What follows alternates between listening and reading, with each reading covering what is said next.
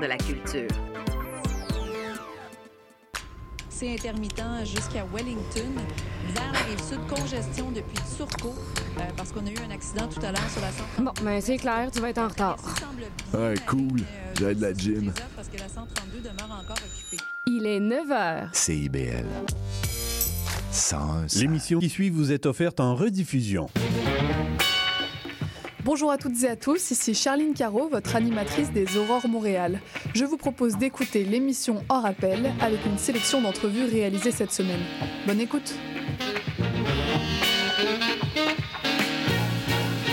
Et aujourd'hui, j'ai le plaisir de recevoir David Boily, directeur de la photo et de la vidéo à la presse. Bonjour David. Bonjour, merci Maron. On dit qu'une image vaut mille mots. Et si vous, vous aviez euh, trois mots pour décrire ce qui fait une bonne photo de presse, ce seraient lesquels?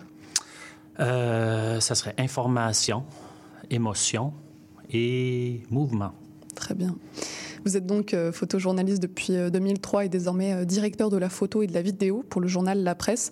Pour vous, le journalisme, euh, le photojournalisme, c'était plus un hasard ou une vocation? Un peu des deux, un peu des deux, parce que c'est une deuxième carrière pour moi. Euh, J'ai commencé ma, euh, ma vie en- comme courtier en valeur mobilière après avoir étudié en finance. Euh, et par hasard, euh, la passion de la photo est devenue euh, un, un métier. Euh, avant que je sois photojournaliste, je faisais toutes sortes de, de contrats corpaux pour m'amuser et euh, éventuellement, ça m'a amené à, à devenir photojournaliste. Mhm. Un peu rien à voir entre vos deux carrières, mais Zéro. le lien, le lien s'est fait facilement. Le lien s'est fait facilement, mais au moins mes, on va dire, aptitudes en, en affaires m'ont permis à savoir comment bien me, me placer pour rencontrer les bonnes personnes et me euh, réussir à, à rentrer euh, dans, une, euh, dans un quotidien comme la presse. On en revient donc à la photo de presse. C'est quoi son utilité? C'est d'informer les gens, tout, tout simplement, d'informer les gens de façon honnête et intègre. donner d'informations que les gens peuvent être confiants et, et, et vraies, et véritables. Est-ce qu'il y a la place pour l'est- l'esthétisme dans les photos de presse? Très, très peu. Euh, l'esthétisme, oui, euh, mais l'esthétisme euh, fait au moment de la prise de photo. Donc, euh, et ça, c'est sûr que je ne devrais pas dire très peu. C'est très, c'est beaucoup, mais Il y a beaucoup de photos de presse très belles. très, très belle. Euh, alors, non, ce que je veux dire, c'est tout simplement, après que la prise de photo est faite, on, on- Au moment on de la fait des retouche. retouches de base, etc. Mais au moment de la prise de photo, l'œil artistique de chaque photographe ressort. Chacun de nos photographes ont des styles, ont, des, euh, ont vraiment euh, un style différent hein, que moi, je, je vois évidemment après 18 ans euh, comme photographe. Avec ses collègues. Mais euh, oui, absolument. Il y, a, il y a un très grand euh, côté artistique à ce qu'on fait, même si c'est pour informer. On, on veut tout simplement faire des belles images les- qui vont attirer l'œil de nos euh, lecteurs. Vous avez donc couvert des sujets tels que le tremblement de terre en Haïti, les gangs au Honduras et au Salvador, ou encore l'invasion russe en Ukraine. Euh, Est-ce que durant ces reportages, vous aviez l'impression de couvrir l'histoire ou vous ne vous rendiez pas compte de la situation? Oh, absolument, absolument. C'est, euh, c'est surtout ces, euh, ces reportages-là, c'est très frappant. Le tremblement de terre en Haïti, euh, euh, c'est un choc quand on, on débarque et euh, c'est, absolument la, la cohue. euh, et sachant qu'il y avait très peu de médias sur place à ce moment-là, j'ai vraiment vu l'importance d'informer le monde et de, d'amener des, des- des histoires absolument déchirantes euh, pour que, que les gens soient au courant de ce qui se passe en Dur- Haïti. Et durant euh, ces scènes de chaos que vous avez couvertes, c'est quoi la principale exigence pour un photojournaliste? Euh, c'est de réussir à, à avoir les photos, à prendre les photos euh, et les transmettre. Euh, C'était un très grand défi à, à ce moment-là. Juste de se rendre, ça a été, euh, je ne veux pas dire un- un- une, une luck, une chance, mais on a travaillé très fort à développer des, des relations avec des gens afin de, de- de rentrer parce que l'aéroport était fermé. Et euh, sur place, euh, on débarque et il faut une voiture, il faut euh, quelqu'un qui, qui va nous aider à se déplacer, etc. Donc, ça prend. faut être très débrouillard. Il faut vraiment savoir comment aller trouver les, les- les- ces histoires-là et en parlant avec le- les gens, savoir où, est, où sont ces histoires-là. Et par la suite, évidemment, c'était vraiment le, bordel. transmettre des photos par Internet était très, très, très mm-hmm. difficile. On a réussi quand même, mais c'est ça. C'est mm-hmm. d'être débrouillard sur le terrain. on n'a pas le choix. On débarque, on n'a pas de plan et euh, tout se développe au, fur et à mesure. Il y a beaucoup de débats qui touchent au photojournalisme, notamment lorsque certaines photos trop choquantes sont diffusées, mhm. euh, à savoir est-ce que toutes les photos doivent être montrées, est-ce que c'est de l'information ou du voyeurisme? Euh, je pense notamment à la photo du petit Alan, cet enfant syrien retrouvé mort sur une plage de Turquie, noyé à la suite d'un naufrage d'un mhm. bateau de migrants. Mhm. Quelle est votre position par rapport à ce débat? Est-ce que vous en avez une? Oui, absolument. ma position, c'est, comme j'ai dit euh, à l'ouverture, une bonne photo de presse, c'est une photo qui, a de l'émotion et évoque surtout de l'émotion euh, dans, le lecteur. Et cette émotion-là, ça ne peut pas toujours être une, émotion mm. positive. Il faut choquer des fois pour faire réagir le monde, pour qu'il sente la tristesse, euh, l'importance d'une certaine, une certaine histoire. Euh, maintenant, il y a une limite aussi. Là. On ne euh, veut pas non plus montrer des photos qui sont euh, trop graphiques avec, par exemple, des accidents, des choses comme ça. Alors, on garde une certaine réserve, évidemment, parce que le lecteur souvent est averti s'il va avoir une photo choquante, va toujours être averti s'il y a une mm-hmm. photo choquante, mais tout le monde a un degré euh, différent de, tolérance. Donc, euh, moi, je crois qu'il faut montrer ces images-là. Ça fait partie euh, de, notre métier. C'est pas toujours facile à voir, mais je crois qu'il faut quand même, quand même montrer ces images-là mm-hmm. pour que, informer les gens, voir à quel point c'est, ça peut être mm-hmm. traumatique ce que les gens vivent. Donc il n'y a jamais eu de situation euh, auxquelles vous avez été confronté que vous avez refusé de photographier? De photographier? Mhm.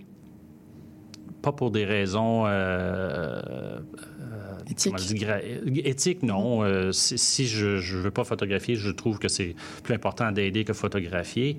C'est sûr qu'on mhm. on va aider, on va faire ce qu'on peut, mais si euh, mon, mon, travail est d'illustrer de, euh, à nos lecteurs qu'est-ce qui se passe euh, dans une certaine situation, c'est pas toujours facile, mais mm-hmm. oui, il faut faire, faut faire notre métier puis prendre les photos. Et vous parlez d'aider. Comment vous trouvez cet équilibre entre faire produire de l'information et aider les personnes qui sont sur place? Parce que, comme on l'a dit, vous êtes confronté à des, situations désolantes. Mm-hmm. Comment vous faites pour que votre sentiment, vos émotions ne prennent pas le dessus sur votre métier de journaliste?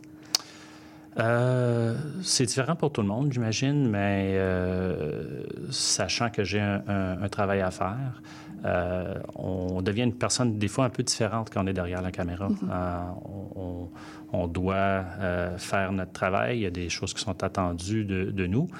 Mais euh, moi, j'ai jamais eu de problème de, distinguer les deux. Si je dois aider, comme on revient à, Haïti, euh, euh, tu veux pas changer la nouvelle en euh, juste en, étant là. Mm-hmm. Mais en même temps, si les gens souffrent et ont, un besoin, quand j'ai pu, j'ai partagé mon eau, j'ai partagé mm. des, collations du mieux que je pouvais. Mm-hmm. Donc, tu sais, il n'y a, pas de ligne très claire, mais euh, moi, je trouve qu'il y a place à faire les deux. Mhm. Vous avez également couvert le Québec et des situations euh, du quotidien. Mhm. Le photojournalisme, c'est aussi donc une discipline de proximité. Absolument. Mhm. Absolument.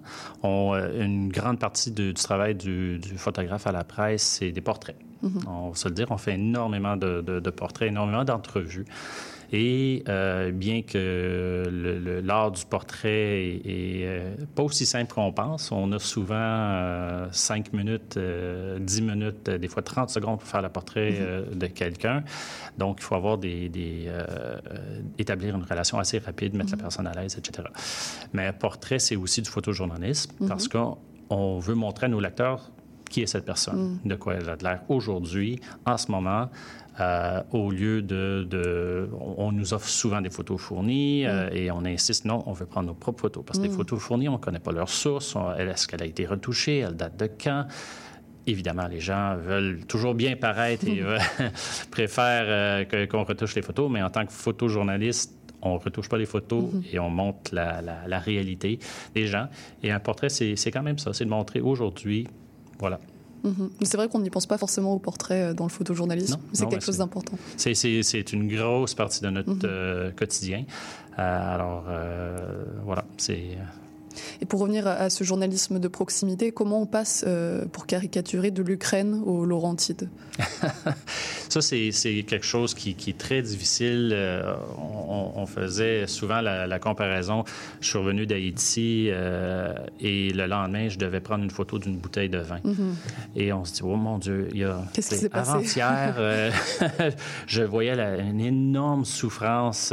C'était la, la tragédie. Et aujourd'hui, on me demande de prendre une bouteille de vin. Alors, c'est un peu... euh, c'est difficile parfois. Ça prend du temps à, à revenir euh, à notre réalité, à notre quotidien, et, mais ça montre aussi l'importance de, de- de montrer ces, ces autres situations de gens qui souffrent euh, à travers du monde et au Québec. Euh, on vit avec ce contraste-là presque quotidiennement. Et parmi toutes ces scènes que vous avez euh, couvertes, quelles sont celles que vous préférez euh, photo- photographier? Les scènes de guerre, de rue, euh, de nature, politique? Euh, moi, j'ai commencé en photo avec euh, la photo animalière, Mhm. ensuite le sport, parce que C'est la, la photo d'animaux, ça prend des, des téléobjectifs et des, euh, et des bonnes caméras, Euh, ce qui traduit bien au sport, parce que, Mhm. encore une fois, on a des gros télé- téléobjectifs, et j'ai toujours euh, resté avec l'amour pour le sport et, et des, des situations où on réagit. Mhm. Donc, le sport, il faut pr- prévoir et réagir à ce qui se passe devant nous. La nouvelle, c'est pareil. Euh, que ce soit une manifestation ou euh, quoi que ce soit, une, une émeute, euh, on, on réagit, on essaie de prévoir où être, quoi faire. Donc, c'est ces genres de, de- de situations-là que je préfère. Les portraits, j'ai pas un grand don Mhm. pour les portraits, mais euh, au fil des années, j'ai développé quand même euh, des bonnes aptitudes. Est-ce que vous avez une petite passion pour les situations tendues? Est-ce que là où il y a le, le plus de, de mouvements, de, de tensions, c'est des, des scènes qui sont agréables à, à photographier Agréable, non, mais euh, ça amène une certaine euh, adrénaline Mhm. ou une certaine euh, satisfaction si on a réussi à bien saisir les deux côtés, par exemple, ou un bon exemple, c'est les. j'étais pas photographe, j'étais chef de division à cette époque-là, mais je faisais quand même des photos pendant les, euh, le printemps érable. Euh, je me suis trouvé à remplacer un photographe et j'étais entre la police et les manifestants et ça, ça se lançait des roches et des, toutes sortes de pyrotechniques. Euh, J'avoue que j'étais à la bonne place et j'ai réussi à faire des très belles photos à ce moment-là et on sort un petit peu, euh, ouais, avec un petit peu d'adrénaline. Ouais. Ouais, ouais. Et justement, si vous deviez re- retenir une seule photo que vous aviez réalisée, ce serait laquelle? Une seule photo, mon Dieu. Parmi- 18 parmi ans en une milliers. photo, j'ai Ouais. parmi les milliers. Euh, je, je, je, je dirais, vous allez trouver ça drôle, mais c'est pas une photo pour le travail, évidemment. Mhm. Une photo de mon fils Très bien. que j'ai pris à un moment euh, très, très de fierté incroyable. Euh, ça, c'est personnel. Mhm. C'est ma plus belle photo, selon moi, mais euh, je- écoute, il y en a juste trop qui passent Oui, par la ça, tête. ça. On va rester sur celle-là. Euh, et parmi euh, tous les photographes de presse confondus, est-ce qu'il y a une photo qui vous a marqué particulièrement? Euh, j'aime beaucoup, beaucoup euh, James Natchway. J'aime. euh, euh, J'oublie le nom du photographe, mais c'était un photographe qui couvrait la, la famine en Somalie. Mm. C'était le fameux petit garçon qui était ouais. accroupi avec le, le- le vautour en arrière-plan. Mhm. Qui a aussi beaucoup fait parler. qui euh, a vue énormément fait parler. Et c'était justement un, dilemme euh, qui, qui- qui a dû euh, vivre avec euh, Mhm. plusieurs années après. euh, Mais c'est une photo très, très, euh, très, très forte. Que vous admirez? J'admire l'image Ouais. euh, et j'admire euh, un peu le- le- le- l'histoire autour de Mhm. l'image. Oui, je crois qu'il a donné euh, quelques entrevues en, parlant de ce dilemme, dilemme Mhm. éthique qu'il avait traversé. Euh, maintenant, vous avez rangé votre appareil photo, euh, du côté professionnel en tout cas, Mhm. Oui. pour devenir directeur de la photo et de la vidéo à la presse. Euh, Oui. Pourquoi ce choix-là? Ah, pourquoi ce choix-là? Ben, je, je prends vraiment à cœur l'équipe de photographes à la presse. Ça fait des années qu'on a euh, cette même équipe. Euh, et l'idée de, de, diriger essentiellement mes amis, euh, Mhm. mes collègues. Euh, je, je, voyais quand même un beau petit défi euh, là-dedans, mais j'avais vraiment l'envie d'aider de, de, à améliorer la qualité de la photo à la presse, Mhm. que ce soit des choix de photos, que ce soit le travail des photographes. Euh, je voulais, je voulais vraiment qu'on voir si je pouvais pas euh, hausser euh, la qualité de, de, de, la photo à la Mhm. presse. Et votre mission au quotidien, alors, c'est quoi? C'est choisir ce qui est publié, donner des conseils? Donner des conseils, c'est évidemment il y a l'admin, beaucoup d'administratifs, il y a euh, souvent choisir les photos qui euh, ou conseiller sur le choix de photos pour euh, la une et, et, et, des autres dossiers. Ceci étant dit, on a une très, très bonne équipe de pupitreurs et de graphistes qui, Mhm. mm -hmm. qui, qui, ont un œil artistique incroyable. Mais quand je peux, j'essaie de guider euh, et de conseiller si on sont des dilemmes. Euh, donc, euh, c'est surtout fournir la photo parce qu'on a énormément de, de, de, demandes photos. On a une très grosse équipe à la presse. euh, on est 12 photographes. Et ça peut varier entre 30 et 40 demandes photos par jour. Donc, c'est quand même une grande gestion juste pour arriver à, à fournir les photos et ensuite les choisir mm -hmm. plus tard euh, en journée. Avec euh, l'avènement des réseaux sociaux, on est entré euh, dans un monde d'images. Mm -hmm. Tout est filmé, tout est photographié par tout le monde à l'aide des téléphones que nous avons désormais tous. Mm -hmm. Est-ce que la photo de presse est toujours nécessaire? Plus que jamais plus que jamais. C'est euh, justement l'intégrité et l'honnêteté des photos de presse qui, qui, va faire une différence parce que maintenant, avec l'intelligence artificielle, euh, les photos peuvent être créées euh, de, de, rien. Et euh, évidemment, c'est pas, c'est pas intègre, c'est pas l'honnêteté on ne représente pas la réalité euh, au lecteur. Évidemment, c'est une pratique qui ne se passe zéro euh, à la presse et dans tout autre média non plus, mais il faut quand même faire attention parce mm -hmm. qu'on doit, à l'occasion, accepter des photos fournies ou des photos de, de l'extérieur de la presse. Et euh, on a de plus en plus cette inquiétude-là que, que c'est une photo inventé. Avant, avant l'intelligence artificielle, c'était Photoshop. On pouvait accuser euh, un photographe d'avoir ajouté une roquette euh, que, ou euh, dans le sport d'avoir ajouté la rondelle dans la photo s'il n'était pas là. Euh, c'était très, très grave comme accusation. Ça, ça, pourrait facilement mener à la fin de la, de la carrière d'un photographe. Donc, euh, que ce soit la presse ou les autres médias, je pense que c'est ultra important euh, avec les réseaux sociaux. Puis les, les, des gens qui n'ont pas nécessairement euh, la motivation de, de, de dire la vérité, euh, il, il, faut défendre contre ça et euh, montrer aux gens la, la, la vérité. Oui, ben, J'allais y venir à l'intelligence artificielle mm -hmm. parce qu'aujourd'hui, en quelques clics, on peut générer une image superficielle mm -hmm. qui représente la scène, les acteurs de notre choix. Donc j'allais vous demander quel œil, euh, de quel œil vous portez sur cette intelligence, mais je crois que j'ai compris. Et j'allais même vous demander si c'était envisageable pour vous un jour, en tant que directeur photo, de publier une photo de presse générée par l'intelligence artificielle. C'est possible ça dans un monde euh, proche? Jamais. Pour vous Jamais. ou pour l'ensemble des photojournalistes? Oh, je pense l'ensemble des photojournalistes. Là. Un photojournaliste qui dit oui, euh, fais-moi, c'est essentiellement un dessin, on va dire. Mm -hmm. euh, même un dessin, c'est plus euh, intègre qu'une qu photo inventée par l'intelligence artificielle. Euh, non, il y a zéro place dans le photojournalisme pour euh, l'intelligence artificielle, sauf si on parle de cette image. On l'a fait à la presse, d'ailleurs. On, on, a généré pour montrer à nos lecteurs mm -hmm. à quel point ces images-là peuvent être euh, réalistes. On en a créé et on leur a montré, mais à part de ça, non. Pour sensibiliser. Euh... Je ne vois pas ouais. euh, que ce soit euh, des images ou des textes. euh. Même avec une inscription. Vous ne voyez pas dans 10 ans non. des possibilités d'un article avec une photo de presse? Mm, Non. Non? Non. Bon, bah, très bien. Au moins, c'est clair. Oui. Euh, dernière question. La presse a donc créé une section hebdomadaire dédiée aux photos de presse. Est-ce que c'est une manière de mettre en lumière euh, la photo de presse qui en manquait? Absolument, absolument. On a, euh, on est très, très euh, choyé d'avoir euh, une direction qui, qui met énormément d'importance sur la photo et du photojournalisme. C'est un moyen de, faire valoir notre travail ici au Québec. On a aussi des, des reportages à l'international. Il y a énormément de, de photographes talentueux pour les agences photo ou autres. Et euh, à date, c'est un grand succès. Les, les, lecteurs adorent euh, cette nouvelle section. Et donc pas de section intelligence artificielle Non. à venir. non. Très bien, merci beaucoup David d'être venu euh, nous parler de ce métier euh, très intéressant. Et puis bonne continuation à Merci la presse. beaucoup.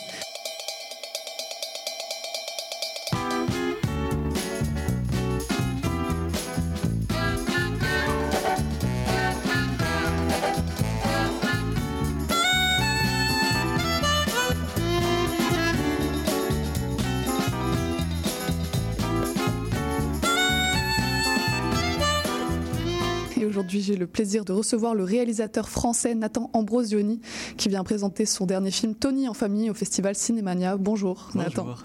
Comment se passe ton séjour à Montréal? Bah, jusqu'ici, euh, très bien. Tout je suis va trop bien, content ouais. d'être de retour à Montréal. J'aime beaucoup, beaucoup cette ville. Ouais, tu étais déjà venu euh, pas mal. Ouais, quand même pas mal de fois parce que j'étais venu une fois quand j'étais tout petit avec mon père. On a fait un road trip en partant de Montréal.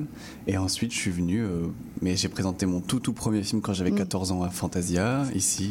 Puis un autre film quand j'avais 15 ans. Tes films d'horreur, euh, ouais, très bien. autoproduit. et- Ok. Mais à chaque fois, Montréal euh, a été très sympa avec moi. Donc, euh, Eh ben, on va essayer euh, de te rendre l'appareil. Pourquoi t'es réalisateur, Nathan? Ah, j'adore le cinéma. J'a- J'adore ça. J'adore regarder des films. Je passe ma vie à en regarder. Et c'est vrai que, bah, du coup, en faire est devenu une priorité et une nécessité parce que voilà, je, c'est, c'est un médium qui m'intéresse beaucoup. J'ai l'impression qu'on peut, qu'on peut parler de, de plein de choses à travers le cinéma et de choses aussi importantes que quotidiennes. Et, et je trouve ça. Moi, j'adore faire des films. Mhm. T'écris donc euh, ton premier scénario à 16 ans et tu l'envoies à quelques boîtes euh, de production sans avoir euh, le moindre contact. Et trois ans plus tard, le film est en salle et remporte même des prix. Euh, pour caricaturer, est-ce que c'est de l'audace ou du talent T'es pas obligé de répondre. mais- Je- euh, non, c'est- c'est de la chance. Ok. Euh, c'est c'est les étoiles qui s'alignent. voilà, c'est c'est des bonnes personnes qui me tendent la main Mm. au bon moment. Euh, ouais, j'ai la, je suis bien entouré. Mhm. De quoi tu t'inspires pour écrire tes films? Euh, de plein de choses. euh, de, bah, encore une fois, comme je disais, de la quotidienneté de notre vie surtout. Je fais pas des films qui sont très. C'est pas des films de super-héros, c'est Mm. pas des films d'espionnage, c'est pas des films. C'est des films qui. J'espère parlent de, de nous. En tout cas, moi, ça m'intéresse beaucoup. Ça parle principalement de la famille. En tout cas, les deux premiers films que j'ai faits, Tony en famille, bah, ouais, on parle beaucoup de la est- famille. on est dedans. On est dedans. Et ouais, je crois que c'est un terrain qui m'intéresse beaucoup, la famille. Et on en vient donc à ton film Tony en famille, donc, qui raconte euh, l'histoire de Tony, une mère euh, monoparentale qui élève ses cinq adolescents. Euh, comment t'es venue l'idée d'explorer cet univers des mères qui élèvent euh, leur enfant seul? Bah, en fait, j'avais envie de parler de quelqu'un qui s'autorise la remise en question, qui s'autorise à, interroger sa situation euh, et, euh, et à bousculer un peu son quotidien. Et je trouvais que euh, une femme qui élève seule ses cinq enfants, c'est un, enfin, c'est une situation un peu ultime qui est, qui est très difficile dans notre société, en France en tout cas, ici je sais pas, mais le statut de mère de famille est un statut qui, qui emprisonne un peu euh, et qui invisibilise euh, la femme d'une certaine façon. Et, et, euh, voilà, l'idée qu'elle ait envie de d'autres choses et l'envie de, de juste, euh, oui, penser à elle, c'est pas contre ses enfants, mais c'est simplement indépendamment de ses enfants.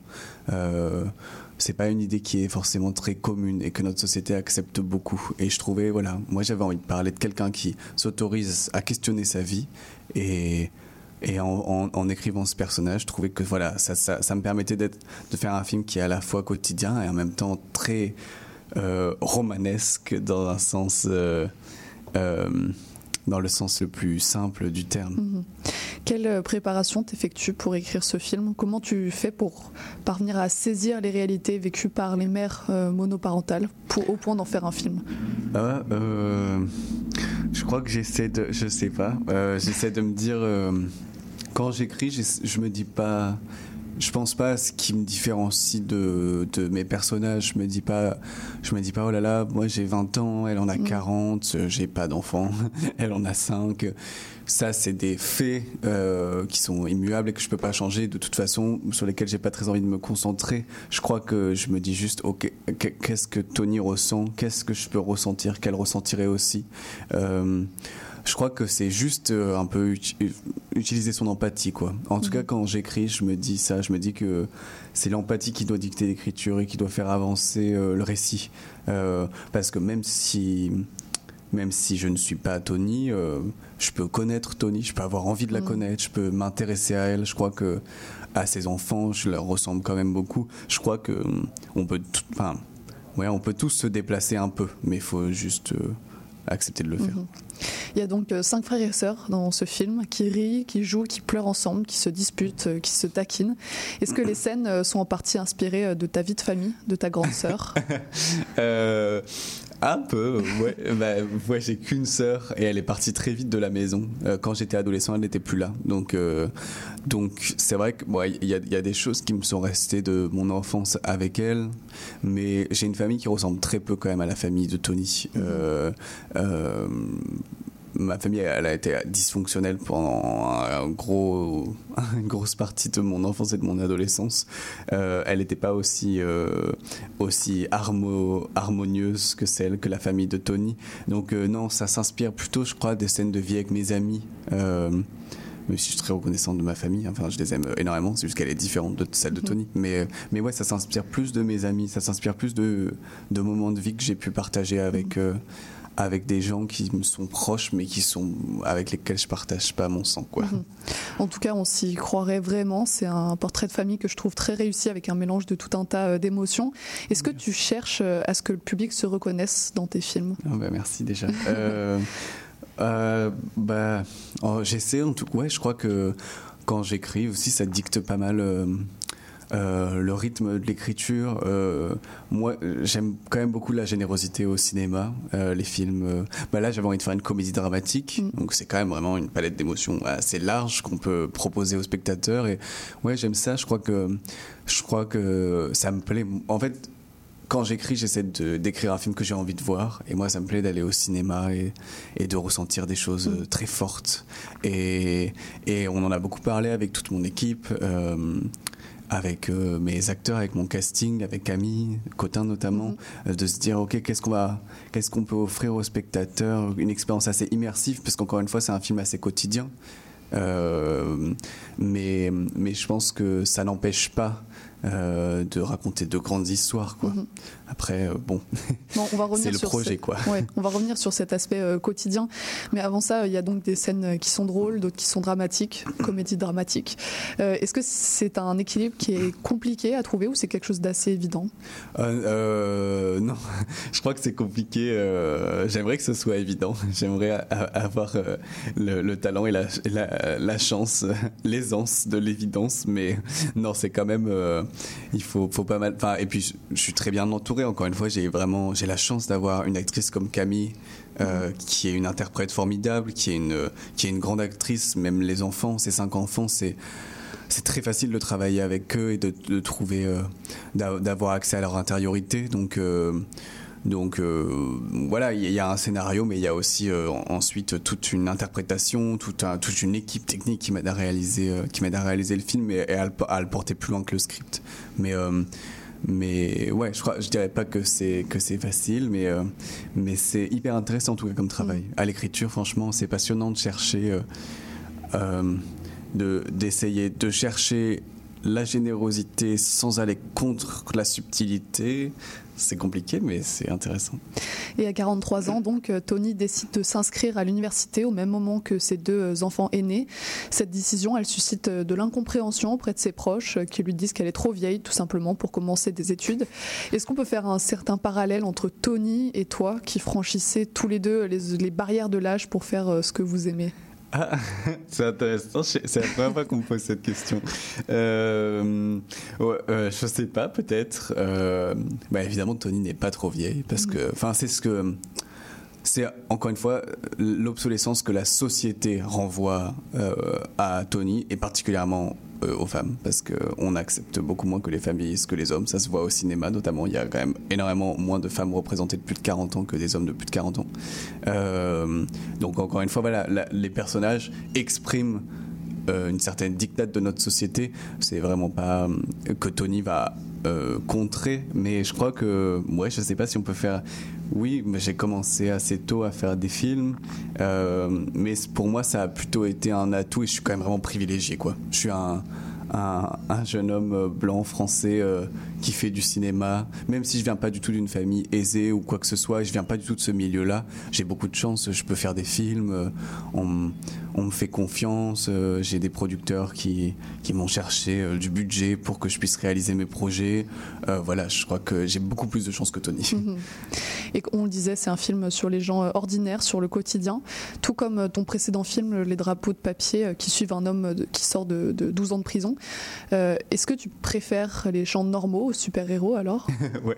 ouais, carrément, sans hésitation. Bah, j'adore les super-héros et ça nous permet de rêver un peu. Quand j'étais petit, je rêvais d'avoir des pouvoirs magiques, un peu comme mhm. tout le monde. Hein, mais, euh, mais je crois que, bon, bah voilà, on est coincé dans un monde sans magie. Donc, euh, autant, autant s'y intéresser. Et puis, et puis, je crois que l'humanité, quand même, est très tendre, même si, bon, Là, en ce moment, c'est compliqué. Hein. On ne voit pas beaucoup la tendresse de l'humanité, mais je crois qu'il faut la chercher. Mhm.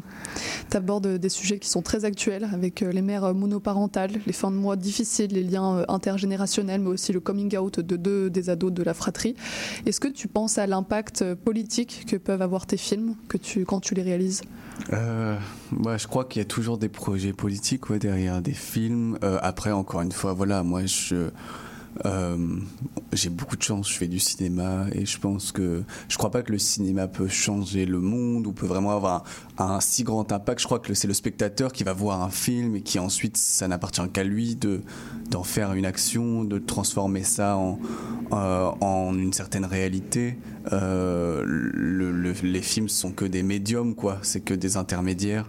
Mais effectivement, on, pense à ça. On pense à qu'est-ce que le spectateur peut en faire. Et bah, avec Tony, il avait clairement l'envie de faire un film féministe déjà. Je crois qu'il faut vraiment pas avoir peur de ce mot-là. C'est chiant. Notre société, elle recule dans un sens où Enfin, je sais pas, c'est trop bizarre. Euh, on me dit de faire attention avec ce mot alors que bah, il est plus d'actualité que jamais.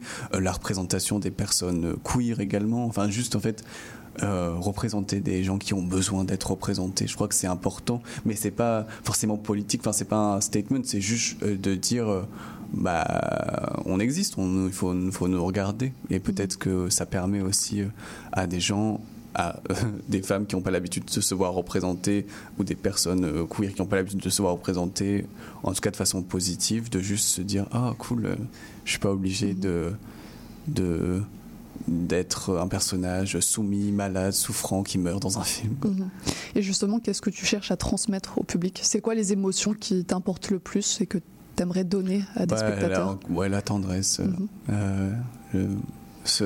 juste la douceur. Le, J'imaginais vraiment le film comme un petit bonbon. Mhm. Euh, tu vois, je me disais, euh, ce serait chouette que, que le film il soit réconfortant, qu'il soit chaleureux, qui, en tout cas, qu'en le regardant, on, ait l'impression d'être chez soi, au coin du feu, en hiver, et que c'est tout doux.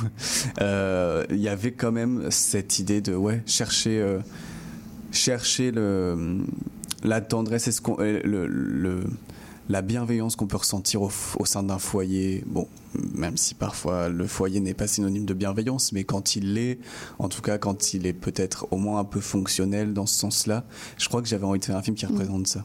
Et pourtant, il y a aussi des scènes de cris et de violence dans cette famille, donc, et tu parles quand même de famille harmonieuse, donc l'un n'empêche pas l'autre. Ouais, non, je pense pas. Je pense que c'est normal, il faut crier un peu parfois, mm. il faut parce que, enfin, bon, crier le moins possible, ce serait chouette, mais, mais bon, bah, c'est une famille. Il faut aussi pas il faut pas voilà le film il, déréalise pas la famille non plus. Je pense que c'est important d'en faire un portrait qui soit assez représentatif et juste. Et bon bah dans une famille dans une famille on, on s'aime autant qu'on se déteste. On, on s'enlace autant qu'on se déchire. Donc euh, je crois que c'est important de représenter justement pour la quotidienneté, je crois qu'il faut tout représenter mhm. euh, aussi.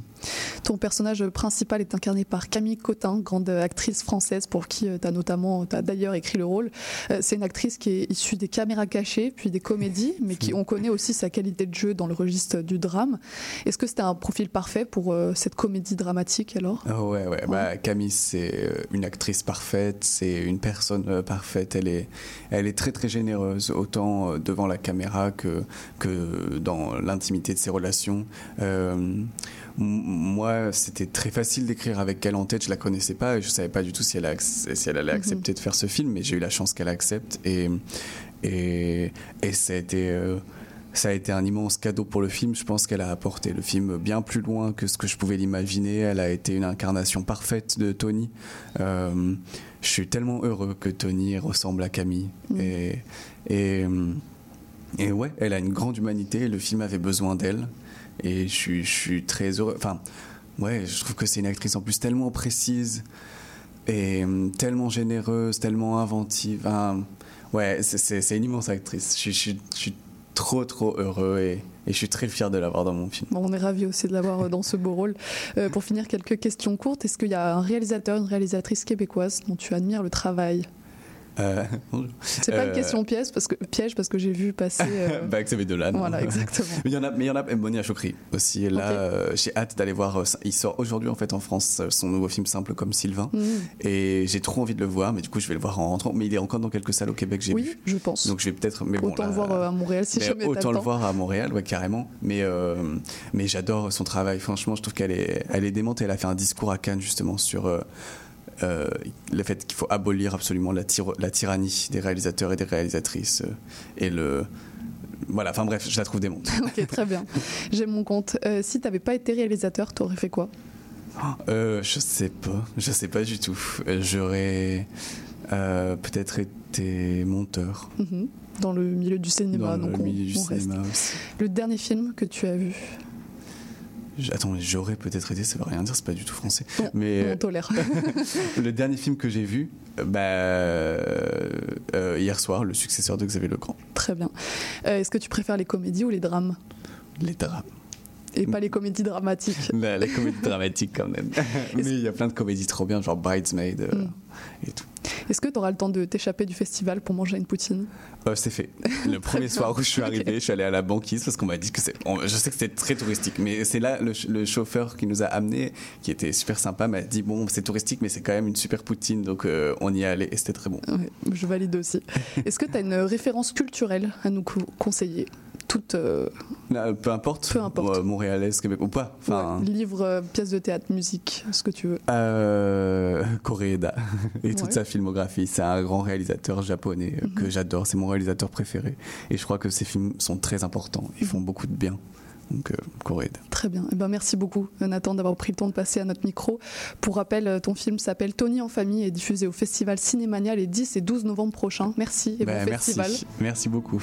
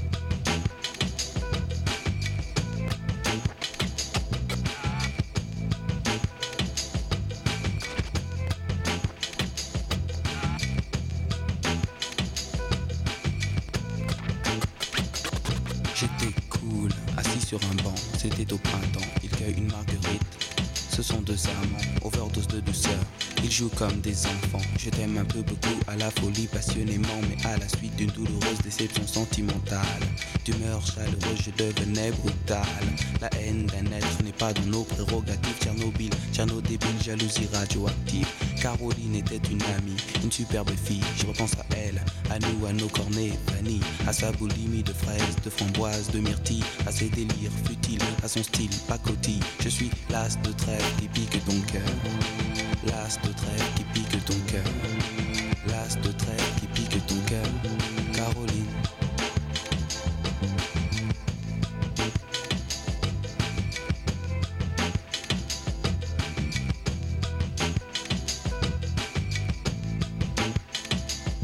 Comme le trèfle à quatre feuilles, je cherche votre bonheur.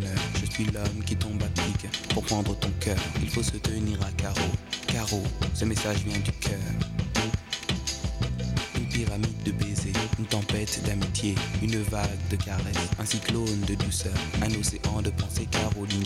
offert un building de tendresse. J'ai une peur bleue, je suis poursuivi par l'armée rouge. Pour toi, j'ai pris des billets verts, il a fallu que je bouge. Pyromane de ton cœur, canadaire de tes frayeurs, je t'ai offert une symphonie de couleurs. Elle est partie, Mazo, avec un vieux macho qu'elle avait rencontré dans une station de métro. Quand je les vois main dans la main, fumant le même mégot, je sens un pincement dans son cœur, mais elle n'ose dire un mot. C'est que je suis l'as de trêve qui pique ton cœur. L'as de trêve qui pique ton cœur. L'as de trêve qui pique ton cœur. Caroline. Claude MC prend le microphone, j'enlève de rire à Gamofina Pour te parler d'une amie qu'on appelle Caroline Elle était ma dame, elle était ma cam, elle était ma vitamine Elle était ma drogue, ma dope, ma coke, mon crack, mon amphétamine Caroline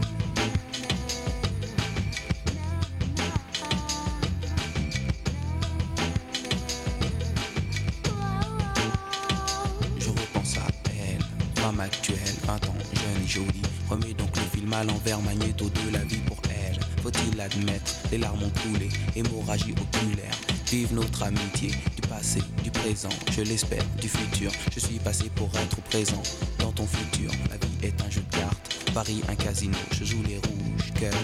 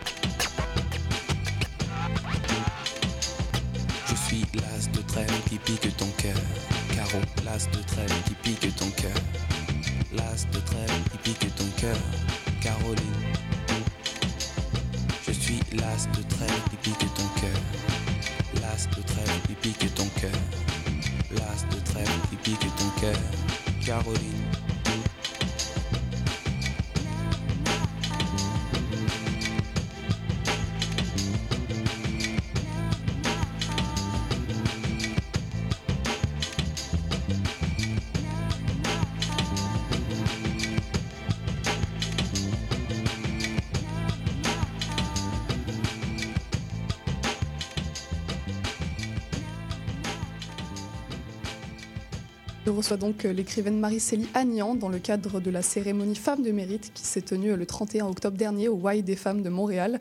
Au cours de cet événement, des prix ont donc été remis à des femmes qui contribuent au progrès de la société. Et à cette occasion, je reçois l'autrice de poèmes, de romans et de nouvelles, Marie-Célie Agnan. Bonjour. Bonjour Charline. Vous avez donc été euh, nommée dans la catégorie art, culture et design. Comment s'est déroulée la cérémonie pour vous? Ah, C'était quelque chose de très... Enfin, inusité pour moi. Il y avait tant de gens, beaucoup de personnes, et c'était aussi très réconfortant, surtout de voir toute cette assemblée réunie pour la cause des femmes. Et voilà, c'était super. De belles rencontres De belles rencontres, de belles rencontres, et surtout cette idée de soutien, cette, cette idée de résistance, parce que quand on lutte, quand on est obligé de lutter pour une cause, c'est une forme de résistance. Et pour moi, ce sont des gens qui sont dans la résistance contre contre euh, enfin tout ce qui veut détruire la vie en quelque sorte. Si on est obligé de résister, c'est parce qu'il y a c'est c'est parce qu'il y a besoin. Vous voyez, c'était important pour moi de voir parce que parfois on, on peut penser qu'on est toute seule, qu'on est seule dans notre résistance et tout à coup on découvre qu'on que, que non. C'est réconfortant. On va donc euh, revenir un peu sur votre parcours, sur vos œuvres. Vous naissez, vous grandissez donc en Haïti avant d'arriver au Canada dans les années 70, alors que vous étiez adolescente. Oui. Comment vous avez vécu ce changement géographique et culturel à cet âge-là? C'est-à-dire, euh, le, le, lorsqu'on arrive euh, à cet âge-là, on a un enfant d'aujourd'hui qui a 16 ans a beaucoup plus d'ouverture sur le monde, comprend plus de choses. Mais souvent, je dis, j'ai quitté ma galerie. La galerie, c'est l'espace du dehors où les enfants jouent pour venir au Canada. Mais c'est à mon arrivée au Québec que j'ai commencé à m'intéresser au monde extérieur de, l'endroit d'où et je découvre des choses. Je découvre euh, des choses qui ne font pas toujours plaisir. Je découvre le Nelson Mandela en prison sur Robben Island depuis 27 ou 28 ans. Je découvre le racisme dont sont victimes les populations afro-américaines aux États-Unis. En Haïti, je n'avais pas conscience de ça. Haïti, c'est un pays où il y a beaucoup de- d'inégalités un, un, immense fossé entre les possédants et les autres. Mais le racisme vécu comme tel, jamais je, ne savais pas que ça existait. Je découvre aussi la situation des Premières Nations. Je dis souvent, mais je découvre aussi de très belles choses, comme par exemple la lutte des femmes. Euh, dès 17-18 ans, je commence à vraiment m'intéresser de manière très, très très, très active, je dirais, vous voyez, à la question des femmes. Alors, je dis que les premières années, c'était les années d'éveil. Mhm. Et je crois que cet éveil a marqué tout mon parcours en tant que personne. Mhm. En tant que femme dans cette société. La double identité, c'est un enjeu qui revient souvent chez les euh, binationaux. Comment vous, vous avez vécu cette euh, pluralité des cultures qui vous composent? Ça dépend des périodes. Euh, la personne que j'étais à 17 ans n'est plus la même. Mhm. J'appelle cela un chemin, un chemin, un parcours. Vous voyez, euh, mais à partir du moment où j'ai commencé à prendre conscience de de l'état dans lequel j'ai quitté mon pays. Et ça, j'ai pu le comprendre en fréquentant d'autres personnes, par exemple les Chiliens, les Argentins, qui arrivaient en très en, vague euh, après, par exemple, le coup d'État contre Allende euh, en, en 1973. Et ça c'est quelque chose qui a une influence sur notre capacité de nous, de nous, enfin, de prendre pied dans la société. À un moment donné, il a fallu que je, que je, que je lutte en quelque sorte, parce que j'étais comme déchirée entre, entre ce passé que je, dont je prenais l'ampleur, vous voyez, de, de, de, la destruction de ce pays que j'avais quitté par par la France, mhm. qui était le, le, le, colonisateur et qui, en partant, a laissé une dette que Haïti a dû payer jusqu'à la fin des années 50. Mhm. Et à partir de ce moment-là, euh, que voulez-vous, la colère nous habite. Et j'ai été longtemps habité par la colère et je crois que l'écriture a en quelque sorte servi mhm. à canaliser cette colère, à la rendre, comment dire, euh, fertile en quelque sorte. Vous dites que l'enfance sous le dictateur Duvalier, c'est la peur et le désespoir du silence. Oui. Comment euh, le contexte politique euh, dictatorial de l'époque que vous avez connu euh, durant votre enfance vous a impacté et ce qui vous impacte, vous pensez encore aujourd'hui? Ah oui, vous ne pouvez pas imaginer. Il faut le vivre pour le comprendre. Il y, a, quelque chose, une anecdote que je raconte de temps. Enfin, c'est pas une anecdote, c'est quelque chose de, vécu. La peur des, des sirènes des ambulances. Pendant longtemps, je n'ai jamais pu comprendre pourquoi je, perdais la, tête littéralement. Mais c'est lié à tout ça, toute cette peur de l'enfance, les militaires qui, envahissent nos maisons, les, gens qui, disparaissent, les personnes qui ne reviennent pas. Euh, il y a un texte que j'ai écrit justement qui s'appelle La bicyclette bleue qui raconte l'histoire d'un d'une famille, euh, je pense qu'ils étaient quatre ou cinq enfants. Le père a disparu un jour. Il n'est jamais revenu jusqu'au jour d'aujourd'hui, ils ne savent pas. Et ce sont des milliers de personnes qui ont disparu en Haïti. Vous voyez, alors c'est important, toutes ces choses-là, pour... Euh, ça, ça nous marque, ça nous marque et de manière indélébile. Est-ce qu'on pense assez aux enfants dans ce genre euh, de situation instable, que ce soit euh, vous en Haïti à votre époque ou aujourd'hui en Ukraine ou à Gaza? Ah non, pas du tout, pas du tout. Et justement, j'ai écrit deux, deux, deux ouvrages euh, qui s'adressent aux enfants, justement aux adolescents, à partir de 11 ans, parce que justement, je me rendais compte que souvent les enfants ne savaient pas pourquoi on avait quitté ce pays-là. Qu'est-ce qui se passe? Parfois, les parents n'ont pas ce qu'il faut pour leur en parler. Moi, j'ai pu en parler parce que j'ai vécu jusqu'à 16 ans en Haïti. J'avais assez de, de, compréhension pour, pour comprendre la peur et, et l'oppression, en quelque sorte, sans pouvoir, enfin, disséquer cette oppression, mais je savais ce que c'était. Mais les enfants grandissent ici, ils comprennent pas, ils vivent des situations qui ne sont pas faciles, parce que nos enfants font face au racisme très tôt, parfois à la garderie même, vous voyez? Et les parents n'ont pas ce qu'il faut pour leur en parler. Alors, c'est vrai qu'on ne prend pas en compte les enfants du tout, du tout, du tout. Oui, c'est ça. Euh, en fait, vous écrivez donc des... pour les enfants à travers des contes, à travers euh, des romans que vous leur destinez. Pourquoi s'attacher à écrire pour eux, pour les enfants? Au fait, je ne m'attache pas précisément pour eux. Ils font partie de mon lectorat. Euh, c'est arrivé tout à fait par hasard qu'un éditeur, une éditrice plutôt, Catherine Germain, qui travaillait dans une maison d'édition, qui publie beaucoup pour les enfants m'a dit qu'elle avait lu mon premier roman, qu'elle aimait le style et elle, m'a encouragé à écrire un livre pour les enfants. Et de là, c'est arrivé que je me suis mis, j'en ai écrit deux au même moment parce que j'avais pas bien compris l'âge pour lequel. Parce que quand on écrit pour les enfants, l'important c'est de savoir à quel âge s'adresse ce livre. Si c'est un enfant de 6, 7 ans ou de 9 ans. Vous voyez, alors j'ai écrit deux romans, entre autres un roman Alexis d'Haïti et la suite Alexis fils de Raphaël qui parle justement de l'exil, vu de, de l'exil, mais surtout de la situation des réfugiés. Vous voyez, dans les camps de, de, de, de réfugiés aux États-Unis.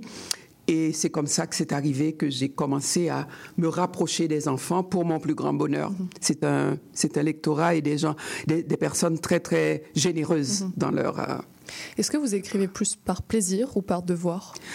Au début, c'était le plaisir, le plaisir des mots, le plaisir de la musique des mots, et final, et j'ai trouvé que c'était pour moi devenu une nécessité d'écrire. Donc vous écrivez plus pour les lecteurs maintenant que pour vous? Pas nécessairement, non, non.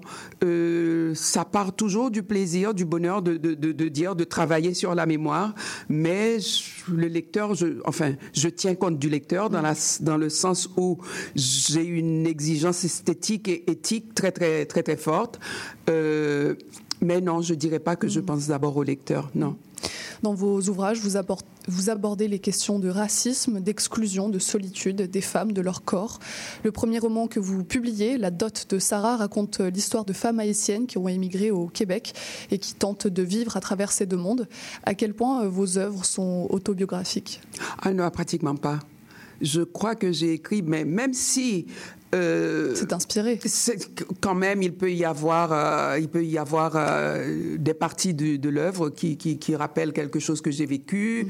Euh, je pense surtout, c'est dans la construction des personnages. J'aime beaucoup les gens qui ont beaucoup de convictions, qui vont jusqu'au bout de leurs idées, qui, qui, qui, enfin, qui congédie la peur, vous voyez, pour pouvoir avancer. Alors, je, je, même dans les personnages euh, d'enfants, je crée des personnes avec des, des- un tempérament comme ça, vous voyez, des personnes qui essaient de se tenir debout. Mais autobiographique, non. J'ai écrit une nouvelle qui est apparue dans mon premier recueil de nouvelles qui s'intitule Le silence ou le, et le sang, euh, Le silence comme le sang, dans laquelle je parle de l'enfance sous la dictature et des membres de la famille et de la peur surtout qu'on découvre dans les actes dans, dans, dans, dans, la manière de- de- des adultes de se comporter, la découverte de cette peur chez les adultes, quand on a, euh, disons, 7 ans, 8 ans, vous voyez, mais rien de vraiment personnel. euh, c'est personnel et ça ne l'est pas en même temps. Parce qu'en parlant de la dictature, je parle aussi de, de, de, de- euh, des émotions qui sont ceux des personnages, mais qui sont ceux que j'ai portés ou porte encore en moi jusqu'à aujourd'hui. Est-ce que vous apportez davantage de réponses à travers vos écrits ou est-ce que vous vous posez plus des questions? Non, je, je dis souvent que l'écriture, pour moi, c'est un grand questionnement. Je n'ai pas de réponse. C'est pour pouvoir trouver des réponses, peut-être, ou des bribes de réponses, ou des... Je, ne- je ne sais trop. C'est quelque chose que je soumets aux gens. Et, c'est une manière aussi de m'alléger. À chaque livre, j'ai l'impression que je partage quelque chose qui me permet de me sentir plus légère. Parce que c'est quand même des héritages assez lourds. Avant d'être euh, écrivaine, vous êtes une femme euh, engagée. Au cours des années 80, vous vous êtes engagée notamment dans plusieurs euh, associations. Comment vous résumeriez vos convictions? Bon, ce sont des convictions qui sont qui ont à leur base la justice, la justice et puis l'égalité. Et c'est pour ça que j'ai été engagée du côté des femmes. Je le suis encore, surtout par l'écriture, euh, parce que j'étais arrivée à un moment où je trouvais que l'engagement, la militance active m'apportait beaucoup de déconvenues. Euh, et j'ai j'ai pris la résolution d'écrire, d'écrire de manière plus assidue pour pouvoir faire entendre non seulement ma voix, mais aussi la voix de personnes qu'on n'entend pas, comme ces femmes âgées, par exemple, dans le livre La dot de, Sa- La dot de Sarah, qu'on ne voit pas souvent dans des romans des femmes oubliées, des femmes qu'on a utilisées, vous voyez, les grands-mères qui sont venues, qui se sont occupées de leurs enfants pendant que leurs filles travaillaient sans doute dans les hôpitaux hein, à soigner des personnes, des vieilles personnes. Euh, et d'autres femmes, des femmes que l'on oublie. Mon dernier roman parle d'une journaliste qui a été la victime de la dictature de Duvalier, mais par le biais de cette histoire, je raconte aussi d'autres histoires de femmes qui ont lutté, des femmes en Espagne, par exemple, la dictature de Franco, j'en parle un peu dans ce roman. Vous voyez, c'est pour moi une ouverture pour pouvoir euh, dire les injustices, dire les choses qui ne devraient pas se faire, dire les gens qu'on oublie, et pas seulement les femmes. Mm-hmm. J'ai une nouvelle où je, où je raconte l'histoire de, ce, de cet homme qui est arrivé à Vancouver et qui a été abattu quelques heures après dans l'aéroport de Vancouver Qu'est-ce qui justifie la mort de cette personne? Au fait, je dis souvent, j'écris pour dire l'indicible. Il n'y a pas de mots pour parler de, de, cette chose. Et, et, selon moi, personne n'a le droit d'effacer une vie humaine. Vous voyez Et, et, et l'écrire, c'est une manière de, de le dire. Mm-hmm. En 1995, vous participez à la conférence internationale sur les droits des femmes. Est-ce que vous avez le sentiment que cette époque est lointaine ou est-ce que les débats d'hier demeurent encore ceux d'aujourd'hui? Ah, Peut-être qu'ils sont, qu'ils demeurent, qu'ils deviennent. Enfin, on, recule à mon avis, on recule. On a beau avancer, on recule. Parce que je ne conçois pas qu'aujourd'hui, il y ait autant de féminicides sous prétexte qu'il y a le Covid ou qu'il y a ci, qu'il y a ça.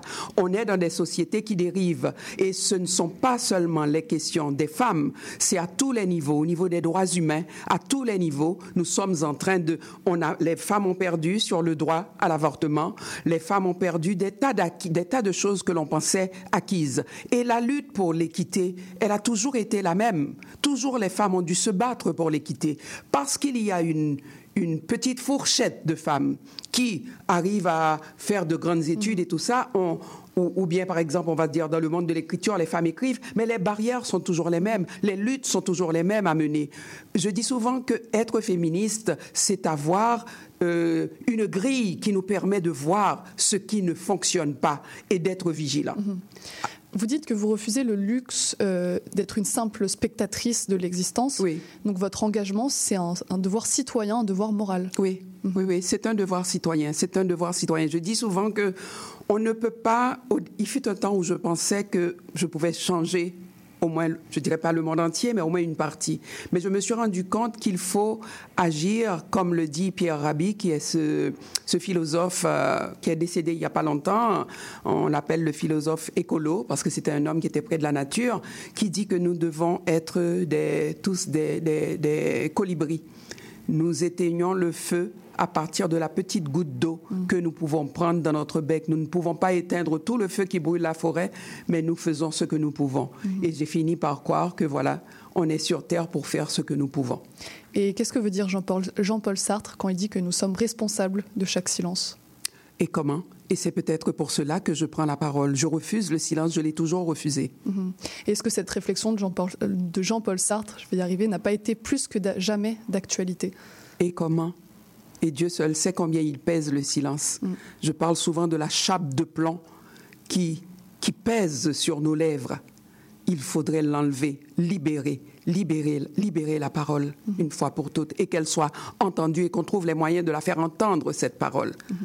Cette parole qui dit non au silence, à tous les silences. J'ai déjà écrit un texte où je dis que je veux écrire sur tous les silences complices. Mais ce n'est pas une position, euh, comment dire, euh, facile parce que mes textes dérangent. Ils dérangent. Euh, je regarde pour, par exemple, le, en Haïti, où on est encore à une époque où des jeunes de 20 ans ignorent ce qui s'est passé sous la dictature, parce qu'il y a des complicités, parce qu'il y a des gens qui ont des intérêts à ce que ça ne soit pas comment dire, euh, c'est le même système qui, d'une manière ou d'une autre, continue. Alors il faut dire non à ce silence, par tous les moyens. Pour finir, si vous aviez une œuvre, une référence culturelle à nous partager, ce serait laquelle? Une référence culturelle, vous parlez de... Un livre, une chanson, une pièce de théâtre. Peut-être un livre, étant donné euh, votre, votre spécialité Un livre qui récemment vous a marqué. Je sais que c'est assez vaste. C'est assez vaste, ah oui, c'est assez vaste. Je suis une, une lecture, euh, une, une, lectrice, comment dire, euh, mais mon Dieu, vous me prenez de court. Peut-être que je pourrais faire référence à un livre que j'ai toujours aimé. Mm -hmm. Je crois que c'est le premier roman que j'ai lu en arrivant au Canada. C'est Bonheur d'occasion de Gabrielle Roy, qui est une femme qui parle, de, qui parle des, je dis, des vraies personnes. Elle m'a ouvert les portes de ce pays mm. en parlant de, de, de, de de, tout, de, toutes ces familles de Saint-Henri, les petites gens, les ouvriers, les travailleurs, les femmes qui luttent. Alors, Gabriel Roy, bonheur d'occasion. Et ben voilà, on a trouvé. Merci beaucoup, Marie-Célie Agnon, euh, pour cette discussion. Et puis, euh, à bientôt. Bonne continuation. Oui, à avant bientôt. de terminer, je sûr. voudrais rappeler que les, les, les, rappeler aux gens, aux femmes et aux hommes qui nous écoutent, qu'il faut s'intéresser au roi des femmes.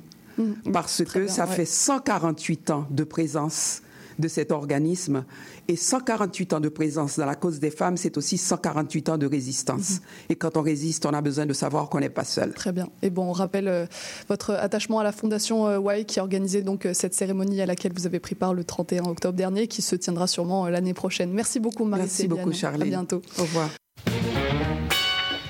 C'est la fin de notre émission. On se retrouve lundi à 9h pour la suite des Aurores Montréal.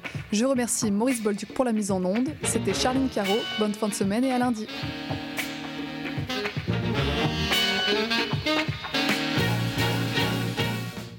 CIBL 101.5 Montréal. Vivre Montréal, Montréal. Alors, ici c'est IBL. On entre en onde bientôt. Bientôt. Dans 5 minutes. CIBL 101.5 au cœur de Montréal.